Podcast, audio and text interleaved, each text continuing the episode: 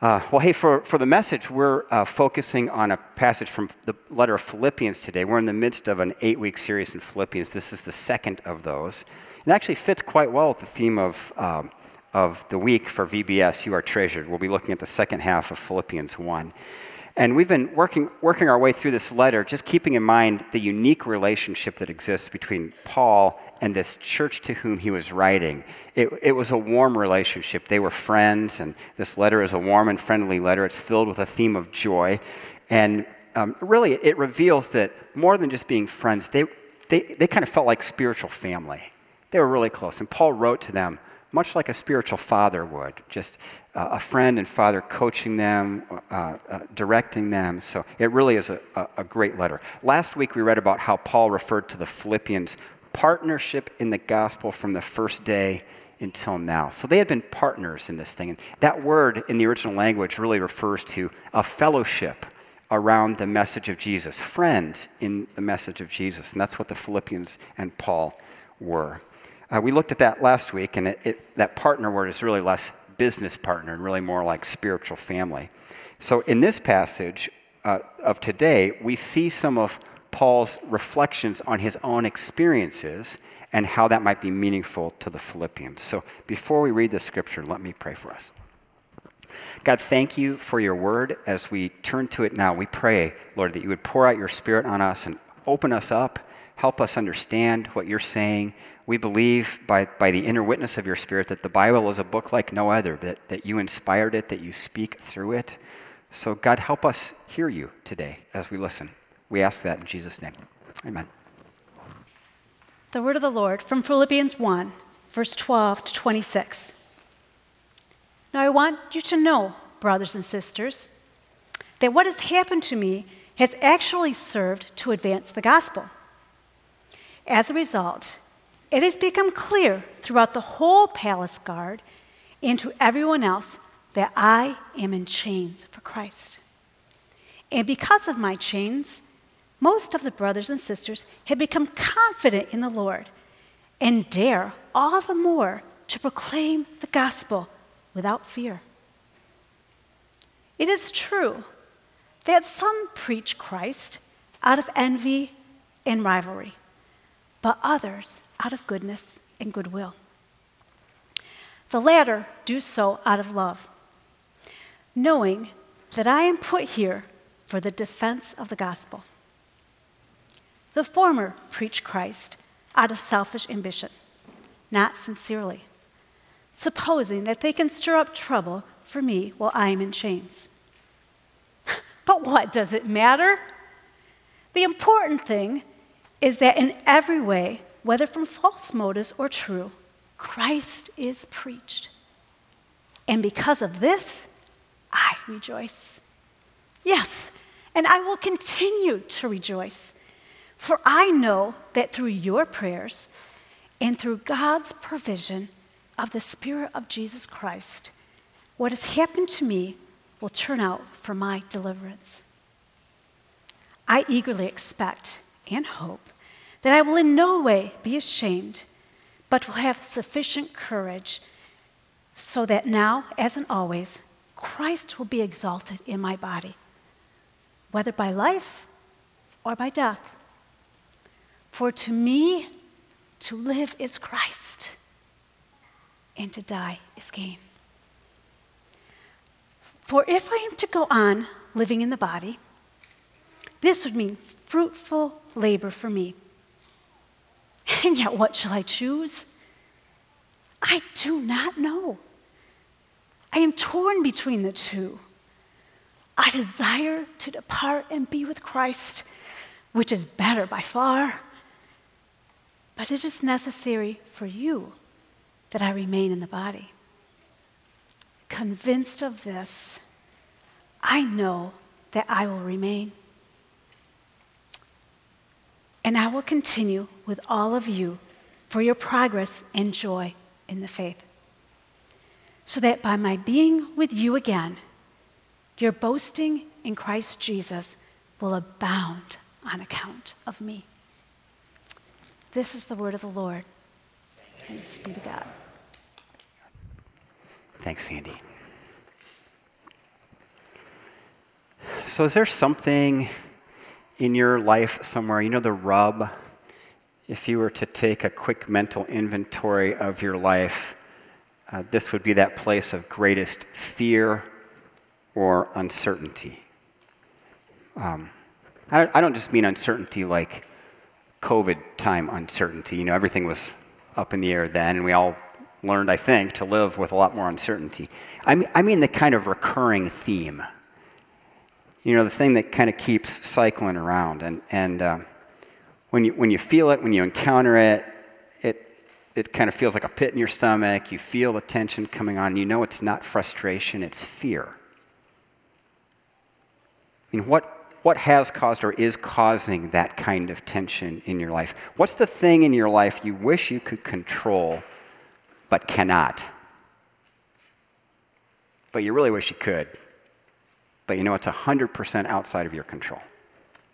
I mean, we, we all have these places. We all, we all know we show up on, on Sunday mornings to church, kind of dressed up, t shirt today, right? Everybody's looking good and we know that we're not all good. Everybody has stuff going on. And uh, I, I, don't know what kind of season you're in right now. I know I've experienced seasons where that, that inner dialogue is, is kind of on the quiet side.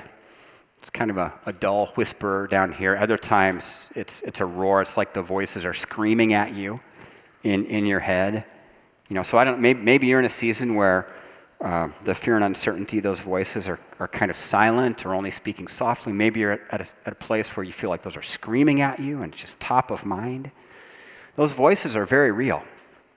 And um, uh, this is another message, but the Bible, the Bible really explains where those things come from. I mean, you, you know as well as I do that we all have an inner dialogue that happens inside. And I'm talking about more than just the thoughts that we think I think you, I mean, we're all human, right? So you've experienced it just like me. There's something different from the inner dialogue uh, from our just daily thinking.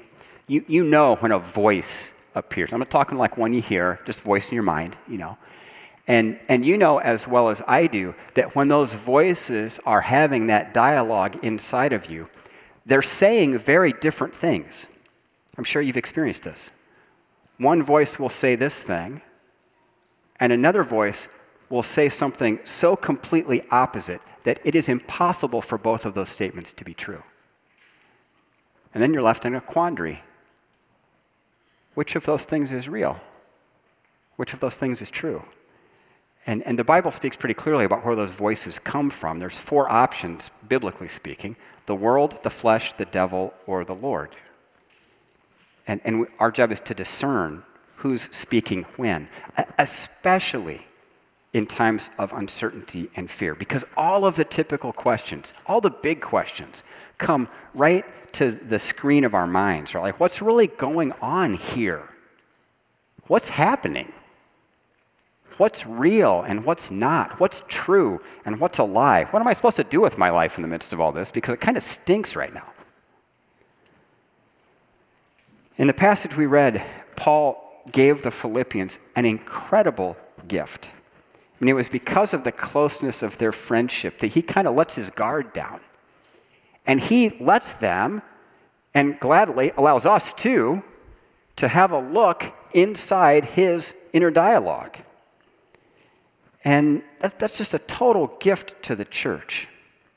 You know, Paul, Paul shares that the uncertainty and fear came from the situation in which he found himself. And the certainty and faith came from what he believed about God and the world because of his relationship with God, because of knowing that he is treasured by God. Now, Paul wrote this letter most likely to the Philippians when he was in jail in Rome. And there, there's a backstory there that I'll explain in just a second. But since they were good friends, uh, the Philippians, of course, were concerned about Paul. He had planted their church, he was their spiritual leader, and they had heard that he's in jail in Rome. So this letter was quite welcomed from him. They wanted to hear from him. But beyond that, Paul knew that they would also need help sorting through what it meant that their leader was in jail. You know, why would God let this happen? And what does it mean for us? They, they had to be wondering, you know, like if preaching the gospel gets you thrown in jail, what does this mean for us? So Paul writes these lines to them, the, the, first verse we read today. Now, I want you to know, brothers and sisters, that what has happened to me has actually served to advance the gospel. And a couple times through here, he, Paul refers to what has happened to me. So let's just, let's just review that really quickly. Uh, if you want to read the full story, it makes up the last eight chapters of the book of Acts. It starts at Acts 21 27, and it runs through the end of the book. What happened to Paul in this season of his life? It all began with a prompting that he felt to go to Jerusalem. He felt like God was saying, Paul, you need to go to Jerusalem. Here's, uh, here's that prompting. He described it, uh, or how he described it in Acts 20. And now, compelled by the Spirit, I am going to Jerusalem, not knowing what will happen to me there. That's what Paul said. And Paul followed that prompting, went to Jerusalem. When he arrived in Jerusalem, he was seized by a mob that wanted to kill him, arrested for no reason, and interrogated by the Jewish ruling council. Forty Jewish men made an oath that they would neither eat nor drink until Paul was dead. So Paul was transferred to another city for his own protection, and his case handed up to the governor. Because the governor owed the Jews a favor, he kept Paul in prison for two years, intentionally not hearing his case. He rotated out of office. The next governor came in. That governor was of the mind to send Paul's case back down to the court in Jerusalem. So Paul appealed to Caesar, which was the right of any Roman citizen. He was put on a ship to Italy, to Rome. The ship ran aground, was destroyed. Uh, Paul and some others swam for their lives, made it to an island where Paul was bitten by a poisonous snake, but it didn't hurt him.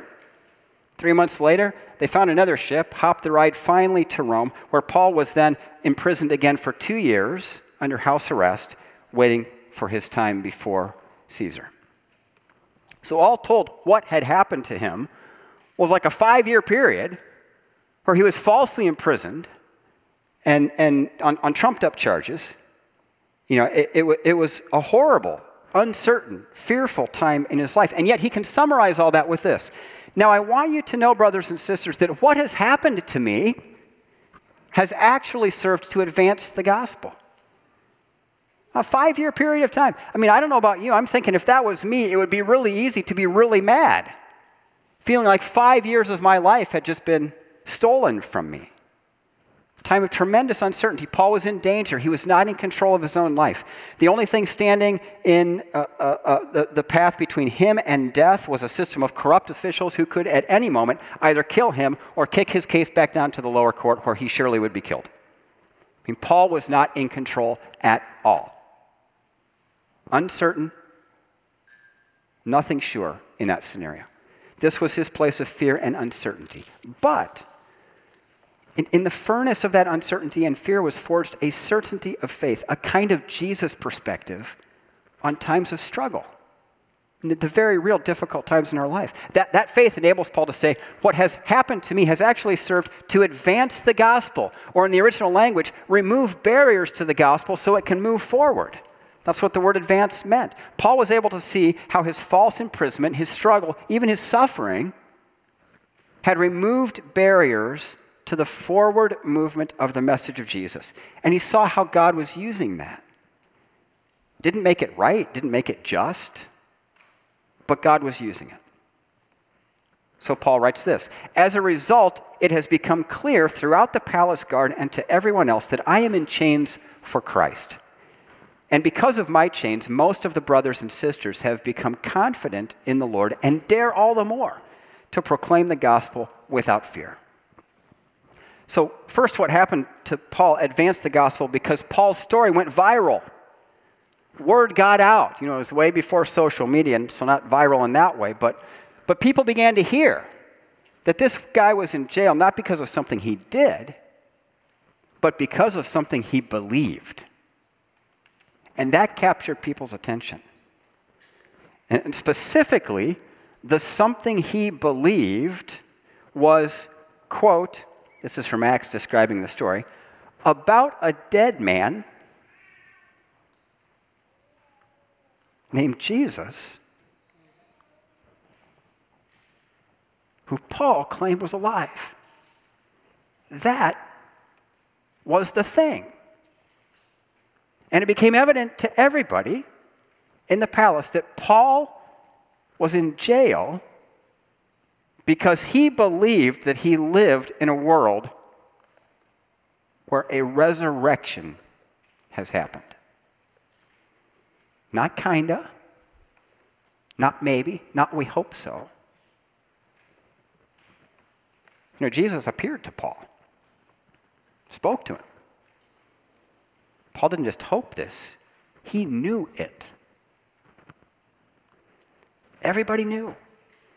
And second, what happened to Paul advanced the gospel because Paul's example encouraged the church in Rome, his, his fellow Christ followers in, in that town, watched him, heard of him as he was spending those two years in prison, and they were emboldened because of it. Something about Paul's story helped them trust Jesus. It stoked the fires of their faith, and, and their fear was replaced by courage. Because of Paul's story, they were changed, refocused, on what's really central and important in life. Refocus not only on the message that's worth dying for, but on that message of the gospel that's worth living for, moment by moment, day by day. And this, this happens, and, and I, I would venture to bet if you, if you consider yourself a follower of Jesus and, and you've been attempting to follow Jesus for at least some time, maybe a year or two, uh, maybe even less than that if, if you're a newer Christian, you have probably observed the faith of another person, and you've probably experienced that faith almost rubbing off on you. Because it really does that. The faith of other people encourages us, it, it changes us. It's kind of like sometimes God gives people a gift of faith so much that they're, they're almost kind of believing on behalf of other people, or, or their faith is impacting us, encouraging us, and our faith grows because of it. This, this is what happened in Paul's situation. Everybody became aware that he was in jail because he was claiming that Jesus was alive from the dead.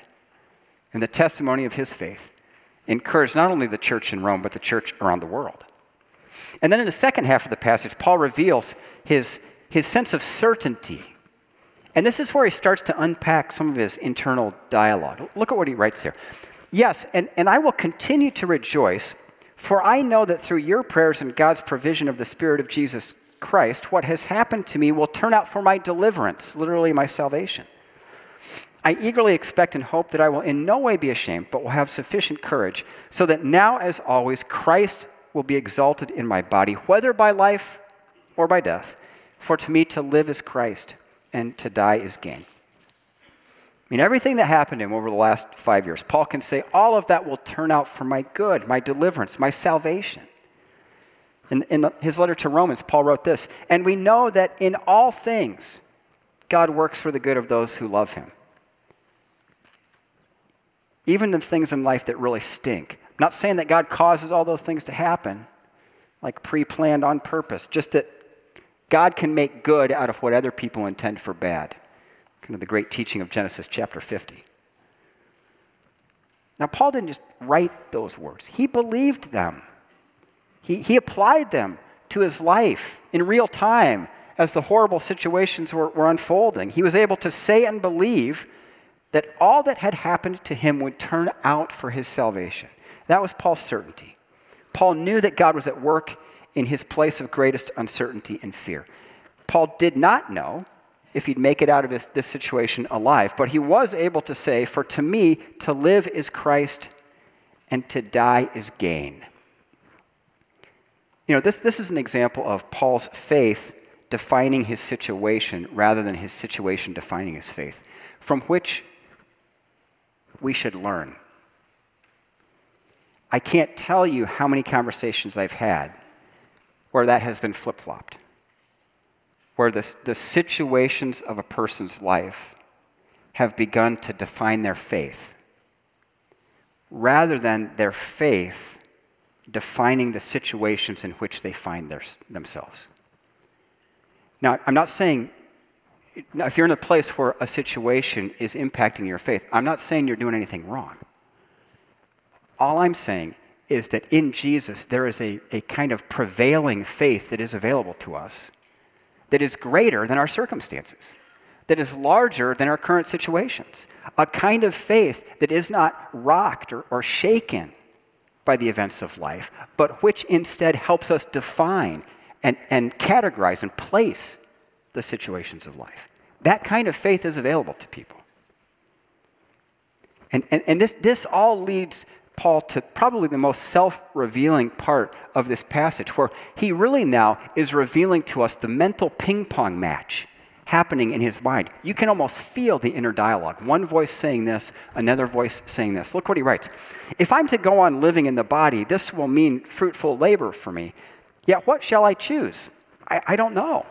I'm torn between the two. I desire to depart and be with Christ, which is better by far, but it is more necessary for you that I remain in the body.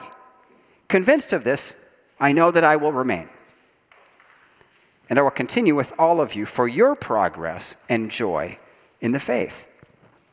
Yet, what shall I choose? The mental ping pong match, right? Paul's lived for so long in this tension between death and life, he has worked out all the implications.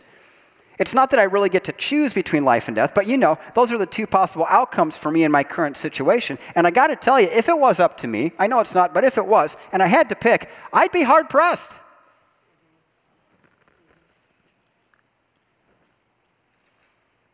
I mean, we can see here the perspective on death available to followers of Jesus. Where, O oh, death, is your sting? Where, O oh, death, is your victory? Right? Death is simply a departure for followers of Jesus, says the Bible, an end to something we all know is temporary. It's going to end. Not maybe.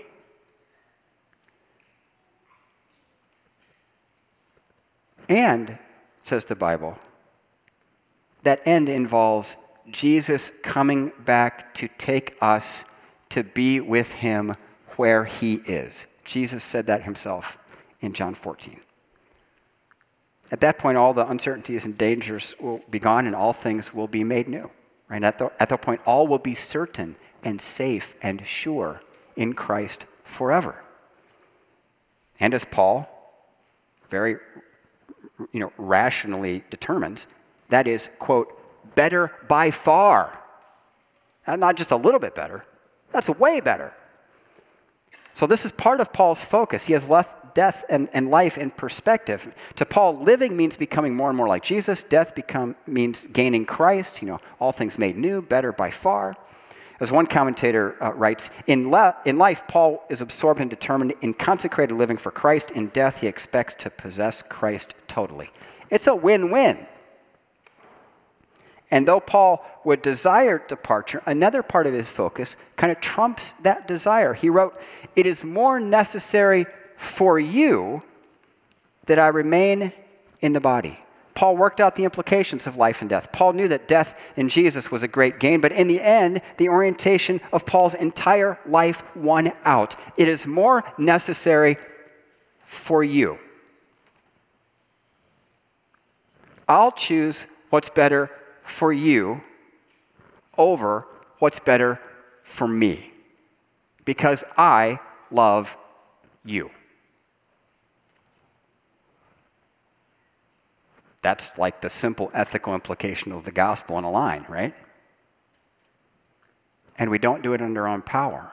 Jesus helps us do this. The Holy Spirit helps us live like Jesus in that way. See, the life of following Jesus is a life centered on others. Basic mandate for God's people in the world. Uh, blessed to be a blessing. You know, seek the Lord, bless the world. Paul saw his life's purpose to include these two things to grow in Christ and to bless the world. His churches still needed his help, his guidance, his love. Thus, he was willing to postpone heaven so he could continue to bless just a little bit longer. Now, amidst even questions of life and death, Paul's faith enabled him to keep the big picture uh, in mind. And, and the Romans, the Roman church saw that and was encouraged by it. And like the believers in Rome, Paul's story can encourage our faith as well. And it should, I think. Fear can be replaced by faith and courage because we know God's up to something good in our lives and, and in the world. And like Paul, we can experience faith and courage in situations that normally might be dictated by fear. You know, because of faith in Jesus, or because faith in Jesus has shaped our view of the world rather than the world shaping our faith in Jesus. It's a huge thing. You know, C.S. Lewis had a quote one time that I thought was just brilliant. He, he said, I believe in Christianity uh, as I believe the sun has risen, not only because I see it, but because by it I see everything else. One of the most powerful arguments for the truth of the Christian faith is that it explains what's going on in our lives more accurately, better, than any other spiritual belief out there. I mean, the inner dialogue bit. What other, what other faith explains that? Everything else says it's just your self talk. Everything else says that those voices in your head are you getting it wrong, not that they're simply coming from outside sources. And, and we could go on and on on this, right? Paul saw his situation through the eyes of faith. And thus he was able to see his situation for what it really was. See, there's a, a kind of prevailing faith that's available to us in Jesus. I, have said this to our, our congregation before, and uh, if you're a guest, I want to make sure you hear this too. You know, from the Bible's perspective, the antidote to fear is not strength or courage. The antidote to fear is, church? Love. Yeah, love. Per- perfect love. Comes, comes right from 1 John. There is no fear in love, but perfect love drives out fear. The, the antidote, the, the answer, the, the cure to fear is not trying to be stronger or more courageous or um, you know, standing up to all, all that opposes you.